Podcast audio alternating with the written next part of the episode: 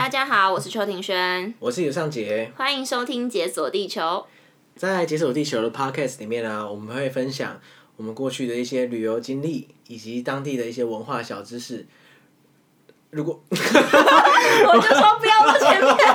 哎，你知道这是这是粉丝要求，你知道吗？那我们实在录不出来，对不起粉丝。那我们是没办法不笑场的把它录出来。哎、欸，好，等到我们有能力办到这个事情的时候，我们会重录前面这一段。没错，谢谢大家。好，我们接。好尴尬。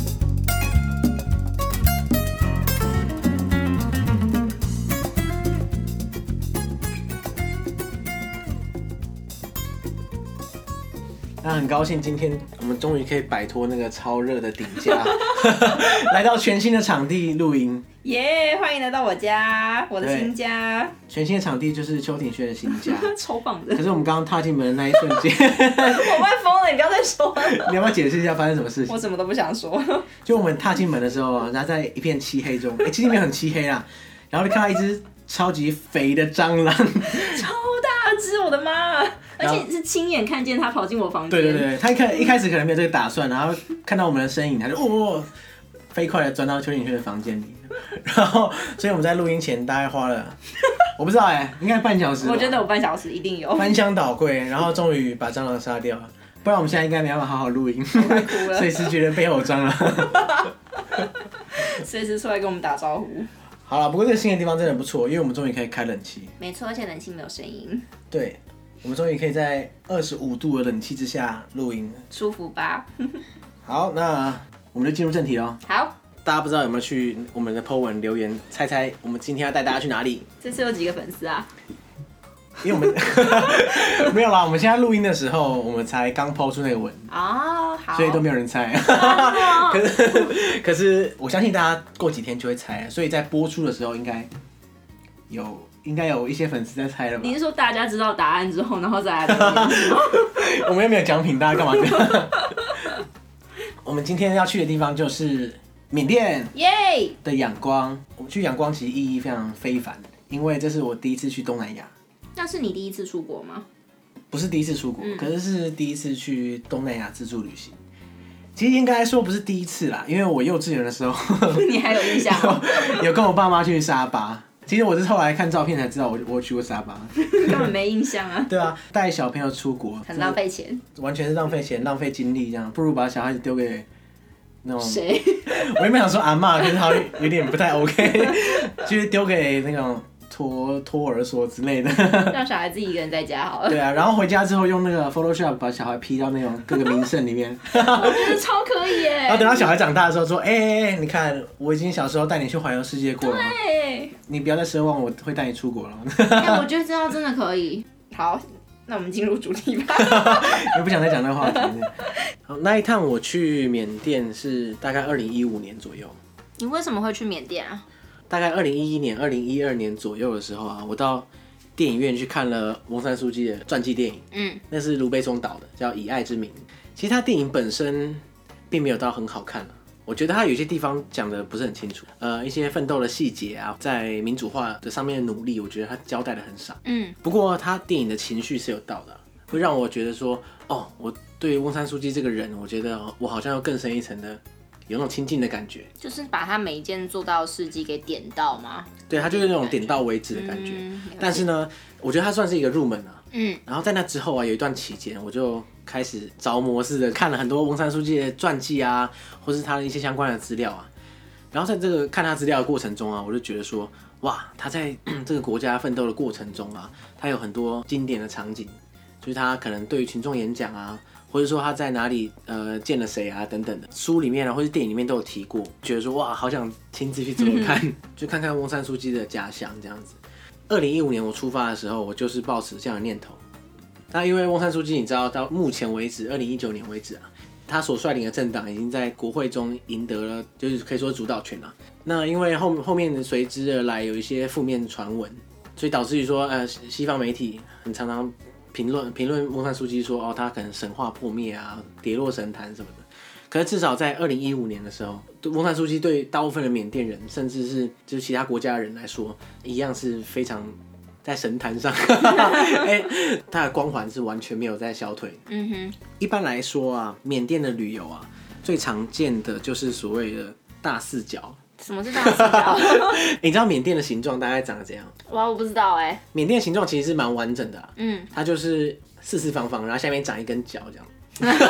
长一根脚就有对画方块的那种感觉是吗？对对对，有一种那种感觉。嗯，那一般来说，大部分游客不太会去缅甸北部。嗯，因为缅甸北部他们第一个是山多，然后原始丛林多啊，第二个就是说少数民族也多，导致于说很多武装冲突。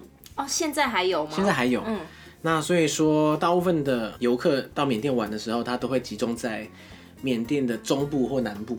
有一个问题，缅甸的北部是因为也是有边界的关系，所以才会有这些冲突吗？还是它是本身内部？跟边界比较没关联？嗯、就是说缅甸境内本来就有数百种少数民族，嗯，然后每个少数民族之间，他们可能有不同的爱恨情仇，很多他们少数民族都跟政府会会有军事冲突，嗯，最著名的就是像果敢冲突，才几年前，那、嗯、是非常大的流血事件，所以说在缅甸北部一般来说，大部分人会觉得比较危险。那集中在中南部的情况下，呃，有四个点是最适合入门缅甸的地方。嗯，那第一个点就就是它的最大的城市仰光，也就是我们今天要讲的。对。另剩下的三个点就是第一个是蒲甘，第二个是曼德勒，曼德勒就是所谓的瓦城啊。嗯哼。然后第三个是英莱湖，就这四个点刚好可以连成一个菱形，所以呢，大部分人会说，哎、欸，你要你要走大四角，那你要。呃，顺时针走还是逆时针走？好酷哦！对，其实都可以，嗯、没有差。那那时候我是顺时针啦。嗯。不过我们今天大概只会讲到阳光而已，所以大家也不用在意太多。以后有机会再跟大家讲其他地方。只讲其中一角。对，没错。你记不记得我们之前在第一集讲过东南亚城市必备的要素？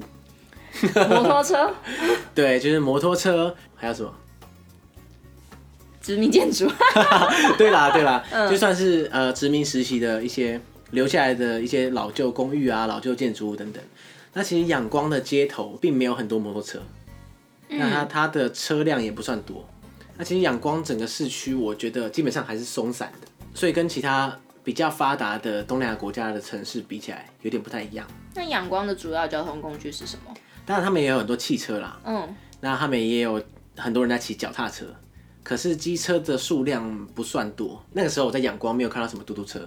哦。对，我原本一直觉得东南亚国家是每个都有嘟嘟车横行这样子。嗯。那其实，在仰光还蛮少的。可是他们很多人力三轮车。好累啊。对啊，那时候我也没有什么经验啊，我对嘟嘟车也没有什么了解。可是到最后，我旅行过这么多东南亚国家，再回头看仰光的时候，我觉得还算蛮特别。哎，人力三轮车是它。用牵的吗？还是他骑脚踏车这样踩？嗯，他有些是用跑的哦，真的。啊、有些是骑脚踏车，嗯，啊都有。其实不管哪一种都很累啦。对啊。所以仰光相较于其他国家比较没有那么发达一点嘛，其他国家的首都。至少在二零一五年的仰光，我觉得是相当不发达那就以目前我以每个国家的大城市来比较的话，像是金边啊，或是越南西贡、泰国曼谷，或是马来西亚吉隆坡。寮国永珍听起来真的都很这些城市，我觉得大概只有永珍会比仰光还要再不发达，其他城市大概都比仰光还发达一些。可是这样可能不太公平啦，因为我看到的仰光是二零一五年，嗯，可是我看到的金边是二零一九，哦，对，我觉得在这么几年间，其实，在东南亚国家这种快速发展的地方，是可能会有很大的差别。嗯，对。那仰光还有一个特别的是说，它在东南亚国家里面啊，它是保有殖民建筑最多的城市。而且你在路上就可以很明显看到哦，它有那种很气势雄伟的那种英式建筑物，然后还有一些老旧的英式公寓。整个市容它不但车不够不多，而且呢，它整个建筑物维持的，我觉得还算是很漂亮。所以阳光一直给我一种色彩很强烈的感觉。哦，好特别哦。对，而且缅甸通常被称为万塔之国，佛塔是密度非常非常高。一开始在缅甸到仰光的时候啊。从我们住的青年旅社往下看，整个城市被那种那种热带的阔叶林给覆盖的感觉。道路在树之间穿梭，然后在树丛有些地方，它会偶尔会有一种金色的塔尖窜出来，这样子。哇塞！那就是我们对仰光的第一印象。然后我就觉得哇，这个地方真的太棒。嗯，真的听起来。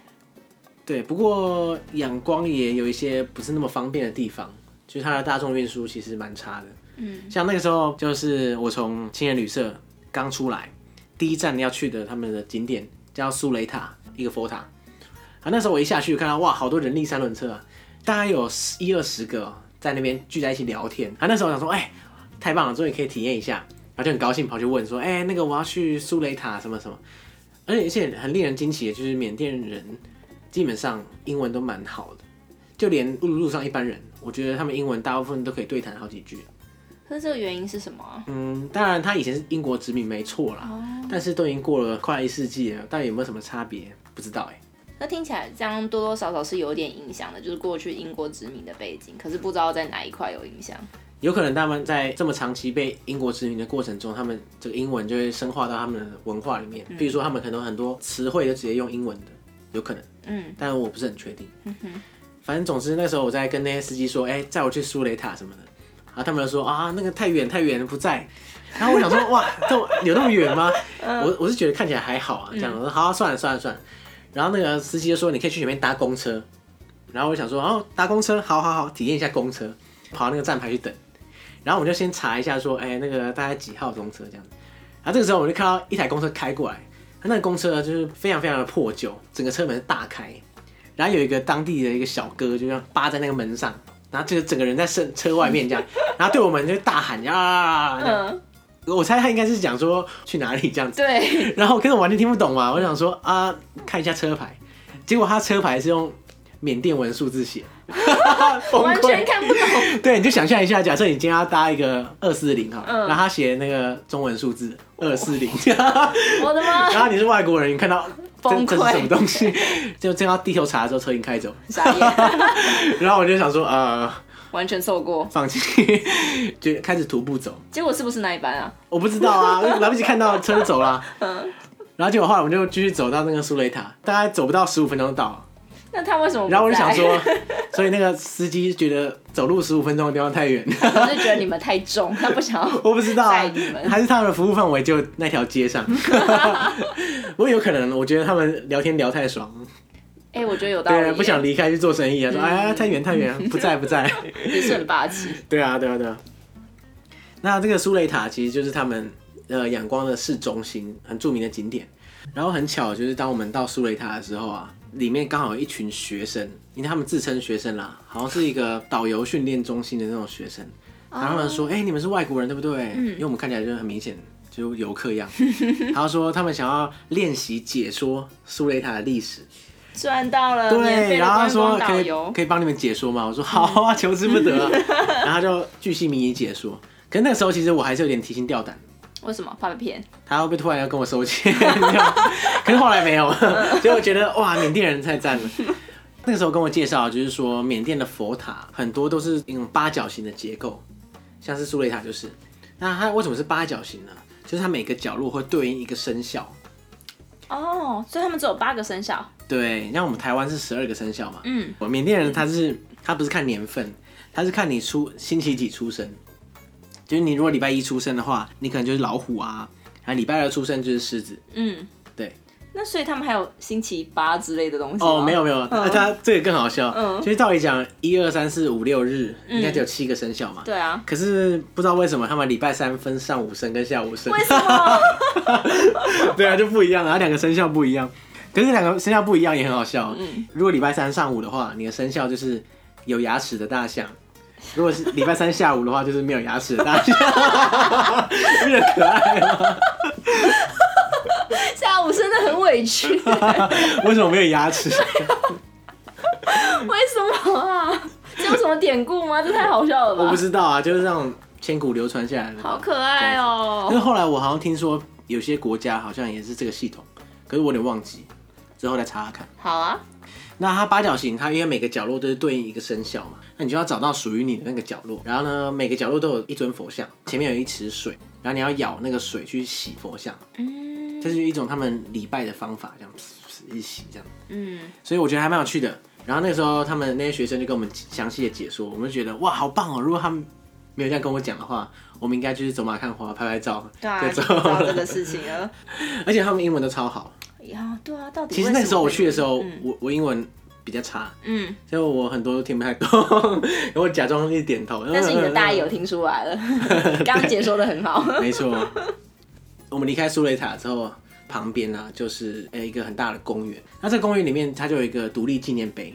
那现在这个独立纪念碑基本上已经算是东南亚国家的标准配备。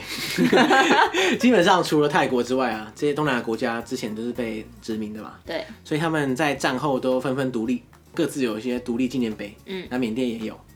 那而且很有趣的就是在这个公园的中心啊，你在那个独立纪念碑前面。还有环顾四周，你就可以看到仰光式的公家机关环绕着你，而且每一个都是过去大英帝国殖民留下来的建筑物。所以那时候我会真的觉得说，我可以感受到一百年前英国人在这边，哦、你知道吗？叱咤风云。可是现在已经沧海桑田，嗯、完全不同的世界。了解。当年在英国殖民的时候，仰光是缅甸的首都嘛？那其实一直到战后独立之后也是首都。可是你知道吗？仰光现在已经不是缅甸的首都了。我现在才知道，大部分人都会说，哎、欸，缅甸首都仰光。对啊，我一直我到现在还一直这样以为。他他过去一直都是，一直到二零零五年的时候啊，嗯、他们军政府啊，一天之内哦、喔，就突然下令说，好，所有政府机关迁到缅甸中部的另外一个城市。原因是什么啊？大部分人推断是觉得说，仰光因为靠海嘛，所以呢比较不适合国防。哦，oh. 对，所以他们就把它整个迁到中部的城市叫奈比多。嗯哼，那奈比多它这基本上就是军政府直接凭空创造出来的城市啊，因为我没去过啦。可是据说奈比多里面就是那种道路都很宽大，然后有那种超雄伟的佛塔，它其实就是一种那种宣誓意味，就是展现出来我的权利这样子。那两个地点的差距会很远吗？嗯诶、欸，听说是可以搭火车过去了，因为你知道奈比多就在这个大四角的正中间，嗯，所以呢，大部分人都不会去。好神奇、喔可！是其实我一直想去啦，嗯、你知道，亲眼见证一下军政府创造出来的城市。不过，也许下次。那在仰光的时候，其实我观察到一个很有趣的现象，又来了，你知道很有趣的现象，真的很有趣。这个是其他地方我都没看过的，就是呢，其实从打从第一天我们到的时候就有感觉。搭飞机抵达仰光机场的时候是午夜十二点，搭车搭到青年旅社之后啊，可能已经快一点了吧，在那个一片漆黑之中，伸手不见五指。等下这个这一段这个段落，我永贞的时候好像也听过，但是会有很多蟑螂。不是永贞啊，是金边。啊，金边，抱歉。不过因为我都都是半夜到啊，没办法。后面发展跟金边也很像，那时候我到柜台，然后也是伸手不见五指，然后没有半个人，也没有任何工作人员，然后说干，我要怎么 check in 啊？嗯、因为那时候已经很累了，就想赶快 check in。后来我们就发现轮班的那个职员啊，他在柜台后面躺在地上睡觉，哦、然后说哎，把他叫起来，然后他就睡眼惺忪起来帮我们 check in。然后我说哦哦，所以轮班就可以躺在后面睡觉。那时候我还没有什么感觉，我就说好，这个家伙在偷懒。然后后来到了隔天出门之后啊，白天我们在呃在阳光的街头上面移动，他们路边很多路边摊贩在卖东西，可是他们的摊贩人就直接躺在旁边狂睡，就狂睡哦，就是睡到这样昏天黑地这样。然后如果你要跟他买东西，你要把他叫起来，说哎哎，我要买那个，好酷哦。对啊，我想说哎，看来是一个全民运动。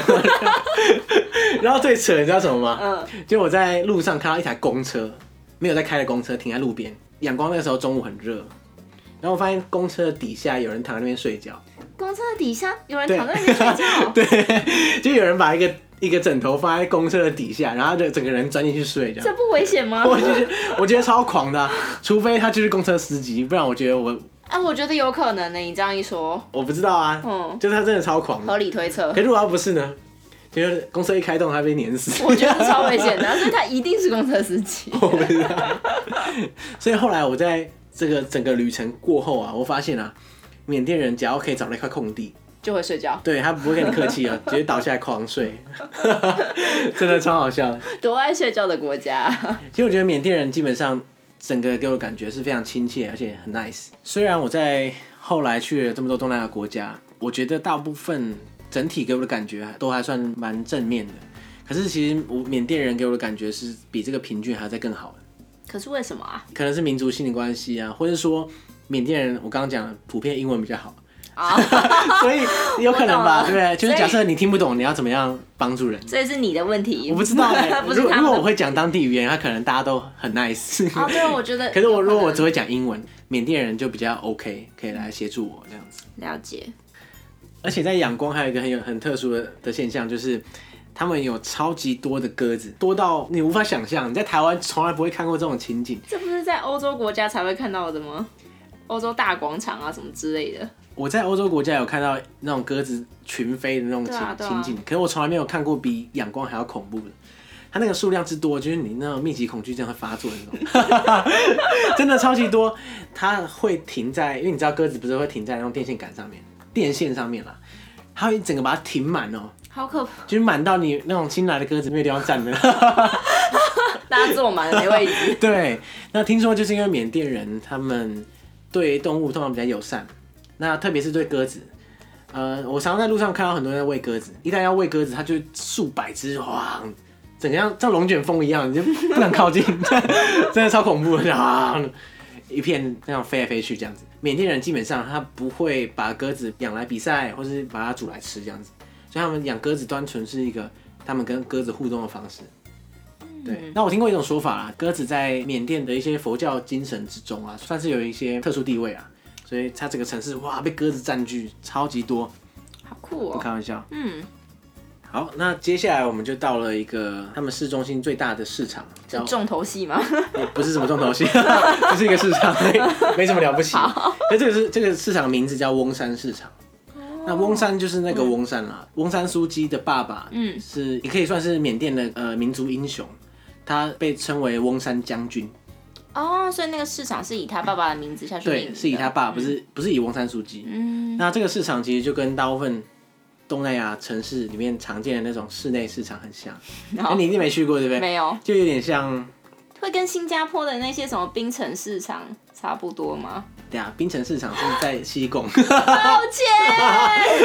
好了，没关系，因为冰城在在马来西亚。对不起，记错。好丢脸。好了，可是跟冰城市场可以剪掉吗？真的很像，像是每个城市几乎都有哎，像金边啊、中央市场啊、嗯、西贡冰城市场，嗯，等等的。它这种市场基本上都大同小异啊，就卖一些观光客会喜欢的东西。啊，这个翁山市场其实也差不多，可是翁山市场的外观比较好看啊，我是这样觉得。也是英式建筑吗？没错，那这个就是纪念当初翁山书记的父亲被暗杀。哦，这个就是为什么他会成为民族英雄啊？二战的期间啊，原本缅甸是英国殖民的嘛，那在二战期间，因为日本进入中南半岛，所以就驱逐了英国人，占据缅甸。在大战末期啊，翁山将军就筹组了一些地下运动来争取缅甸的独立，也几乎要成功。不过在这个过程中啊，他就被他的政敌给暗杀。哦天哪！对，啊，这个时候翁山书记才三岁。终于讲到翁山书记了。对，我前面铺梗铺那么久，就是为了最后 翁山书记。对，跟大家讲关于翁山书记啊，还有一些缅甸民主化的一些过程。我们让大家等了三十分钟。没有啊，前面我觉得讲的也不错。很棒，很棒。好，终于要进入正题。嗯，那在翁山苏姬成年之后啊，他辗转到了印度，然后后来又到英国念书。那他在牛津大学就得到学士学位啊，然后主修经济。哲学跟政治，那同时他当地也认识他后来的丈夫，就一个英国人。那两个人结婚之后，他又继续在英国那边进修博士学程。那所以呢，他在这个过程中啊，他跟缅甸之间的连结其实并不强。那一直到一九八八年，距离他父亲被暗杀已经过了四十年，翁山苏姬他已经四十三岁。然后刚好这个时候，他的母亲因为重病的关系住院，翁山苏姬就离开英国。回到缅甸来照顾他妈妈，他就这么刚好，就在这个一九八八年的这个夏天啊，缅甸爆发了史上最大的一场民主抗争。在这一切发生的过程中，翁山苏姬在第一线看到这个运动的现况，所以他在这个期间，他才决定要投身缅甸民主化的一些运动。这个夏天，其实，在后后来被称之为缅甸的民主之夏。嗯，它最初有一些导火线。最主要就是因为在战后啊，长期缅甸都被独裁政府给把持住。这个政府它对于人民的自由管制很严格，而且它经济发展又很衰弱，民众的怨气累积到一个极限的时候，就在这一年的夏天爆发。那爆发前，它其实有一些一系列很多好笑的事情。其实那时候，当初缅甸的的国家领导人叫奈温。据说是非常迷信的人，小到八卦消息，就是说他不管说什么、做什么事情、做什么决定，他都要去问算命。在一九八八年之前啊，他就推行了一个政策，那个政策就是说，就据说他觉得九是一个很吉祥的数字。哦，我刚以为是喝的那个酒。哦，不是，就是数字的九是一个很吉祥的数字，嗯，所以呢，他突然就决定说，哎，欸，我们把所有目前啊，就是缅甸的现钞啊，只要不能被九整除的，什么废除，只留下什么啊九可以整除的。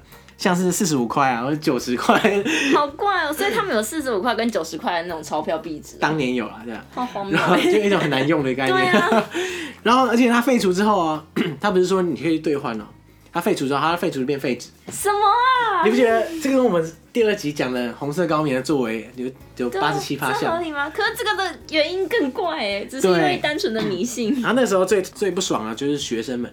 因为他们对于他们很多那种小零钱嘛，oh. 然后他们为了学费而储存的钱啊，就咣一时间就没了，积累了非常非常大的怨气。这个导火线也是蛮特别的，这也不能算是最决定的导火线了，可是算是一个引起民怨的一个、oh. 一个重要事件，一个点子。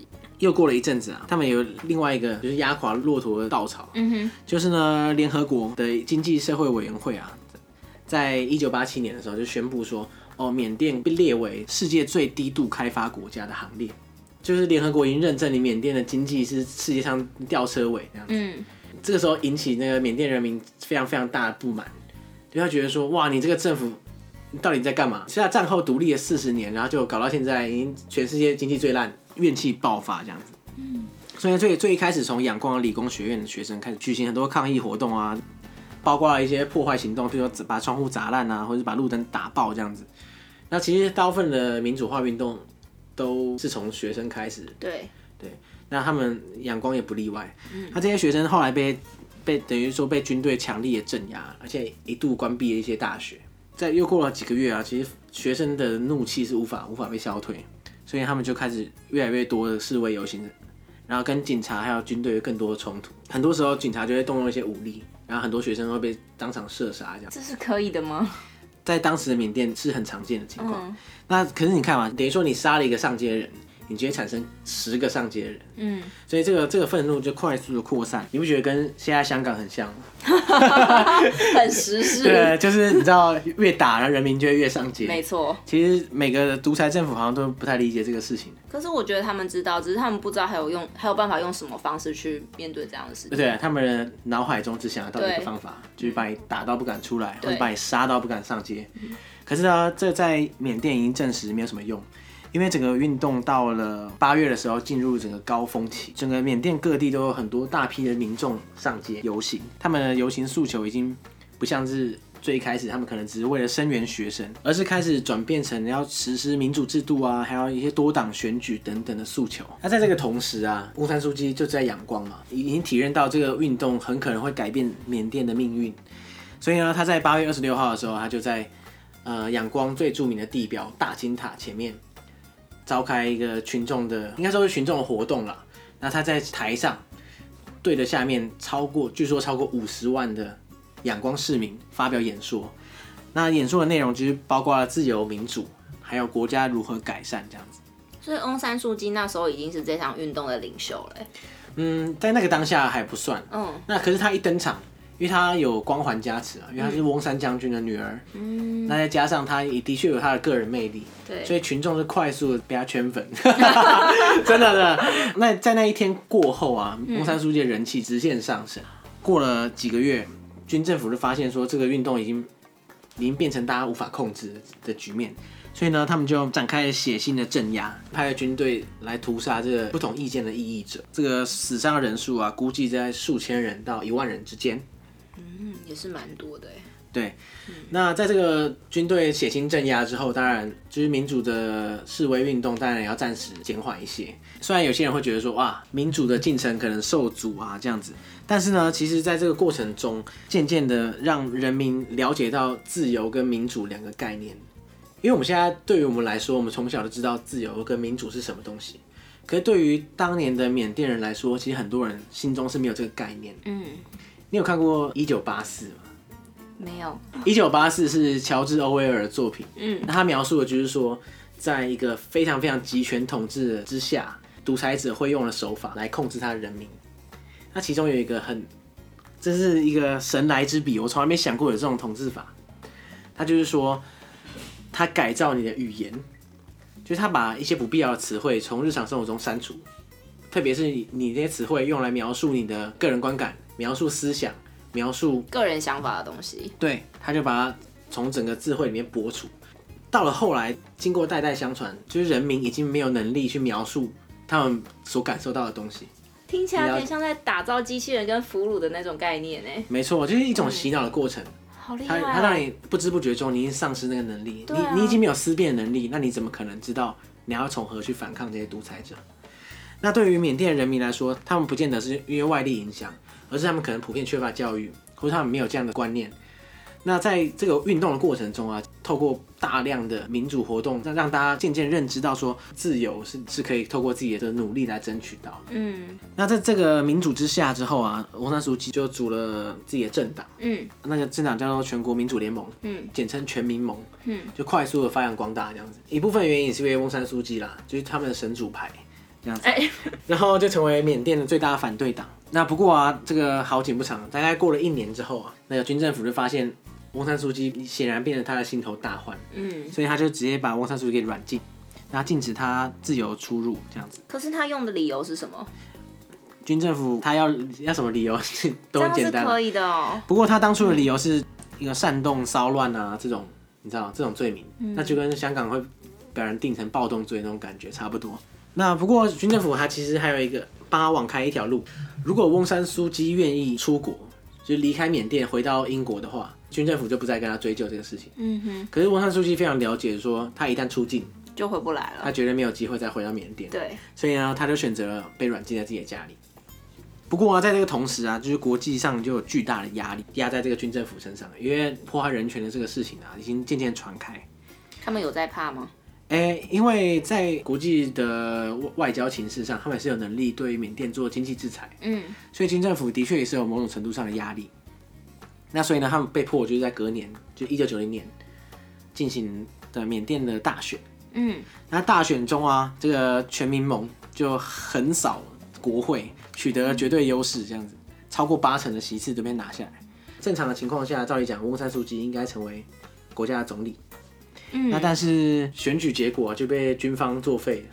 好荒谬哦！那他办什么选举啊？选举无效之术，啊、就是说，哎，把他作废这样子。然后宣布说啊，全民盟是非法组织，军人军政府啊就拒绝交出政权，然后继续监禁翁山书记。那因为翁山书记被监禁的过程中，其实每天都是有生命危险的。国际组织为了声援他，就陆续颁了很多奖给他，包括他在期间得了诺贝尔和平奖。那其实这个原因是因为他希望呃世界媒体提升对翁山书记的关注度。那翁山书记的关注度越高，军政府越不敢动他。对。诺贝尔和平奖得主怎么可以被你军政府直接，比如说杀害？其实是一个很大的压力。所以翁山书记在那个过程中啊，已经变成一个西方媒体的一个焦点，他成为这个缅甸自由人权的一个代表象征。那在未来的二十年间呢、啊，其实翁山书记都一直被软禁在他自己的居所里。那不过呢，在他被软禁的这个期间啊，其实还是有很多人权斗士在缅甸的国内里面奋斗。所以在二零零七年的一一场可以说是第二次缅甸的民主运动中啊，其实他们的诉求开始渐渐的对军政府造成压力。那这样两次民主运动相隔蛮久的。对啊，嗯，因为血腥镇压之后，本来很容易造成人民晋升。嗯，那再来就是说，在这个过程中啊，军政府也开始渐渐的强化他们掌控的程度。那不过经过了十几二十年，那人民他们累积的不满其实还是存在嘛。完全没有被解决，所以他们重新又上回到街头来跟这军政府抗争。嗯，那所以呢，终于迫使啊，到二零一零年的时候啊，翁山苏姬获得自由，而且呢，这个时候政府也承诺要改革开放，解除一些对人人民，譬如说言论自由啊，或是出版自由等等的限制。但陆续解除了，没有说那么好一次到位这样子。嗯，但是呢，翁山书记重获自由之后啊，他是受到各方就是等于说高度的期待。那他也开始着手进行一些政治活动。他在二零一二年之后啊，他其实就参加这个补国会补选，然后全民盟就得到了很多国会的席次。那所以从那个时候开始啊，其实渐渐的缅甸的政治形态也从军政府独裁而转向比较健全的一些多党竞争。所以我那时候去的时候，二零一五年啊，它正好是介于改革开放到二零一六年他们政党轮替之间，所以算是一个很特殊的时期了。那在二零一六年国会大选的时候啊，哎、欸，不是国会大选啊，哎、欸，是国会大选，到底是什么？这 是总统选举啊。他在总统选举当中啊，嗯，因为军政府在翁山苏姬参选之前就已经抢先的修改了缅甸的宪法，也就是规定说，如果你的家人是外国人的话，你就不能参选总统。对，他就是针对翁山书记。翁山书记条款，那翁山书记只要派出他的亲信来来角逐总统大位，哦，也是聪明哎。对啊，就是全民盟的另外一个代表。嗯，那最后也胜选了。嗯，那翁山书记一山还有一山高。对，没错，而且翁山书记还非常高干。他们就设立了一个新的职位，叫做国会资政。那是什么？不会资政就是一个比总统更高权力的一个职位。他说：“好，这个职位就是翁山书记。”所以他这个手段其实也是很高明。对呀、啊。那可是你不要以为就政党轮替那么简单，就是军政府就下台这样子。其实军政府目前还是跟翁山书记呃处于一种互相制衡的状态。就是军政府依然掌握了军队，而且还有一大半的旧时代的的权力。所以说，翁山书记现在某一部分、某种程度上啊，也是跟军政府要有合作关系。嗯，可是这也是部分人民不满的原因，就是说，哎、欸，你怎么可以跟军政府眉来眼去这样子？可是他们就有军队啊。对，可是其实也也是一种迫于现实的情况下。嗯、所以，我们就要回到我们最开始讲的，近几年来翁山书记的形象，特别是他西方媒体眼中的形象，开始快速的像雪崩似的崩坏这样子。那大部分人觉得他在上台之后的作为不是很符合他过去的形象。那其实最最最最最重要的就是他在处理罗兴亚人的人权危机的时候，嗯，引发了一些争议。那你知道罗兴亚人这个人权危机的事件吗？我不知道哎、欸。那你知道罗兴亚人是什么？好像有听过。罗兴亚人他们就是在缅甸的西南一个叫若开邦的地方，嗯，他们一些大量的移民。那这些移民据说呢，就是当初啊，英国人丢掉缅甸之后啊，他们想要筹组军队跟日本人再战，嗯，然后夺回缅甸。大英帝国它殖民地很多嘛，所以它筹组的这一批人，他们就是从孟加拉那边找来了一群，可以算是原生的孟加拉人。他们筹组了一个叫 V 支队，就是这个军队叫 V 支队，嗯，然后他用这个队伍去反攻缅甸。可是这个这个队伍在进缅甸的同时啊，他不但跟日本人对抗。他还恣意的屠杀，就是缅甸的当地人。那因为这个 V 支队，他们基本上是以穆斯林为主，被他屠杀的若开邦的缅甸人是佛教徒为主，所以就有一种你知道吗？世代的仇恨，就是说哇，你一群穆斯林来，还在屠杀我们当地的佛教徒。嗯，而且据说被屠杀的人超过十万，这么多哦。对，那所以说，在对缅甸人来说，这些罗兴亚人啊。可以说是一群外来人，他们的祖先还曾经屠杀我们的人民，那他们而且他们赖在这个缅甸的领土里面不肯离开。那但是在另一方面的视角来看，这些罗兴亚人其实他们并没有自己的国家，嗯，他们在缅甸现目前的现在的宪法框架下，他们不算是缅甸的人民，没有缅甸的国籍，更没有孟加拉的国籍，所以他们可以就是世界上的边缘人。嗯，我懂。对。而且呢，在缅甸的境内的大部分人普遍是非常仇视罗兴亚人。那不只是因为他们过去的纠结，也包括了他们文化其实本来就格格不入。然后呢，罗兴亚人也非常仇视缅甸人，因为呢，他们的国籍在过程中被政府给剥夺，所以呢，他们展开了一系列的武装冲突。就罗兴亚人组织了若开罗兴亚救世军的一个组织，然后多次啊袭击缅甸的军人还有警察，也会杀害一些缅甸平民。所以双方的冲突的日日渐升高，那终于啊，到了二零一七年起啊，就缅甸政府啊开始动用大批的军队进入若开邦，开始恣意的屠杀罗兴亚人。那一般来说被视为一种报复，可是，在很多人眼里，就是就是很明显是一个种族清洗。对，就是你只要是罗兴亚人，他们就会被就地正法，也没有人会代替他们出声，因为他们根本就连国家都没有。天哪！那据说缅甸军队的暴行是会，他们会任意杀害。罗兴亚人之外，他们也会强暴罗兴亚的妇女，或者把人家驱逐到深山里面，或者给他断水、断电、断粮等等。那当初在二零一四年前呢、啊，大概有一百三十万的罗兴亚人居住在缅甸。那经过了这个二零一七年的难民危机啊，那估计有三分之二的罗兴亚人就是穿过边界逃窜到其他国家，特别是孟加拉，那造成孟加拉非常困扰。嗯，因为大批的难民已经涌进来，那孟加拉自己的情况也不怎么好，对，所以他们基本上也拒绝收纳收纳这些难民，所以就说他们是地球认证的边缘人这样子。啊，那这个时候在西方的媒体眼中啊，就觉得说，你翁山书记现在应该说话很有分量啊，那你怎么会放任缅甸军队去屠杀罗兴亚人？那翁山书记你到底是不是站在人群的这一端？嗯，那所以说很多西方的组织啊，就是曾经颁发一些奖项给翁山书记的单位，譬如说牛津市议会，他之前就已经曾颁发过牛津自由奖给翁山书记，然后他还特地跟他说要把他追缴回来，因为他觉得翁山书记已经不适合这个奖了。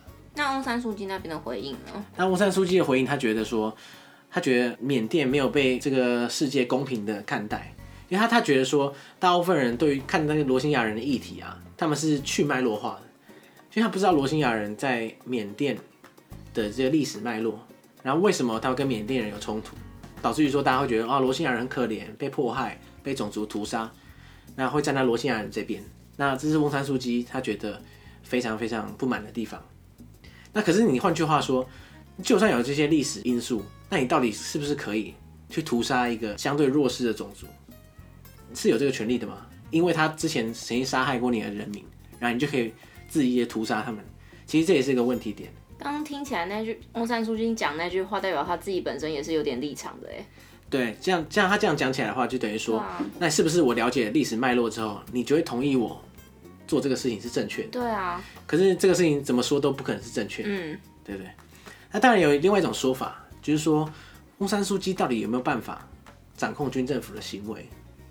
所以你说军队他去屠杀罗兴亚人，到底有没有翁山书记的许可，或者翁山书记到底可不可以阻止他们？这是一个问题。对。啊，再来就是说，他跟军政府的恐怖平衡到底是到什么地步？没错。就是翁山书记会不会冒着让整个广大人民不满的危险，去跟军政府作对？这也是一种很主流的一个观点。在这个很不稳的情况下，他不能因为这样的举动而大失民心。那可能军政府这个时候卷土重来。就把他斗垮，可是呢，这一方面就变成说，翁山书记里外不是人啊。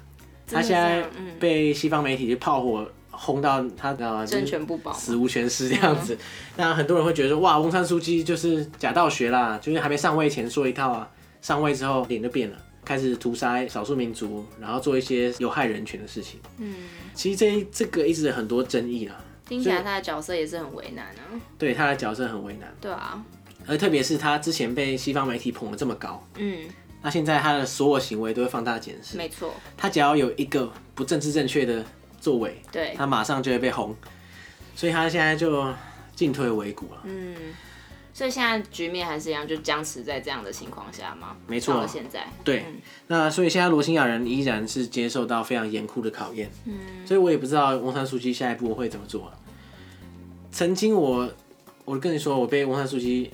算是被他圈粉，嗯，那其实在这过程中，我不会评断说，哦，他到底算不算崩坏，或者他依然我觉得 OK。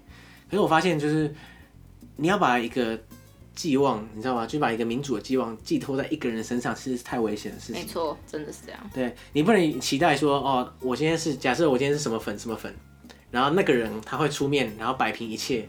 而且他永远不会崩坏，他永远不会做出让我失望的行为。其实这基本上是不可能的事情。嗯，所以与其你把希望寄托在翁山书记身上，你不如把它寄托在整个就体制健全啊，或是少数民族之间呢，他们互相包容的这种素养，其实是相对于依靠单一一个人还要可靠太多太多。对吧？听起来是就是全民社会需要去共同养成的一件事情。对啊，嗯。那时候最后一天我在缅甸的时候，我还要特别跑到翁山书记被软禁的那个地方。拍照，就他家不是吗？他家门口。那 他以前这边在那边被软禁了二十一年，嗯，那现在已经变成全民盟的办公室。哦、应该说二零一五年的时候，部，我不知道是不是党部啦，可是至少是他一个办公室。嗯、现在不知道还是不是。嗯，那那时候我拍照的时候，我是有一股非常期待的感觉，就因为那个时候二零一五年嘛，政党还没轮替，那翁山书记也还没有上台，所以我一直很期待说，哦，缅甸未来可以渐渐转向民主化这样子。那其实现在看起来啊，虽然大部分人会一炮轰他，可是你巨观来看的话，缅甸的确是走在一个正确的道路上啊。那渐渐转型，然后从独裁政府转成多党政治，那而且人民的自由也开始现在渐渐开放。我还是对缅甸的未来蛮期待的，保持着乐观的态度，这样子。对啊，对啊，对啊。嗯、其实我一直想回缅甸，你知道吗？为什么？看看现在变得怎么样？对，我想说他这几年来转变应该很大，嗯、我想看看说他之前跟之后到底有什么差别。而且那时候我只去大四角啊，那缅甸其实很大，你知道吗？它是东南亚第二大国，那它有很多边边角角的地方可以探索。嗯哼，对啊，如果下一次有机会的话。就等你去完回来分享啦。好啦，对啦，可是我不知道等到什么时候。一百集的时候。又是一百集，一百集怎么那么忙啊？又要唱歌又要什么？那我们一百集应该会录两小时。今天的节目应该是史上最长。没错。而且我们今天不知道中了什么邪，一直 NG。对啊，今天真的是录到崩溃。这是蟑螂害的。对不起啦。好，大家看到我们这么努力的份上，是不是应该？到 Apple Podcast 上面给我们五星评价，然后或是从 Spotify 啊，或是 Castbox 啦上面来追踪我们，或者是到 Instagram、Facebook 帮我们按个赞哦。对，那只要搜寻“解锁地球”，基本上就可以找到我们。那我们下次再见喽，拜拜，拜拜。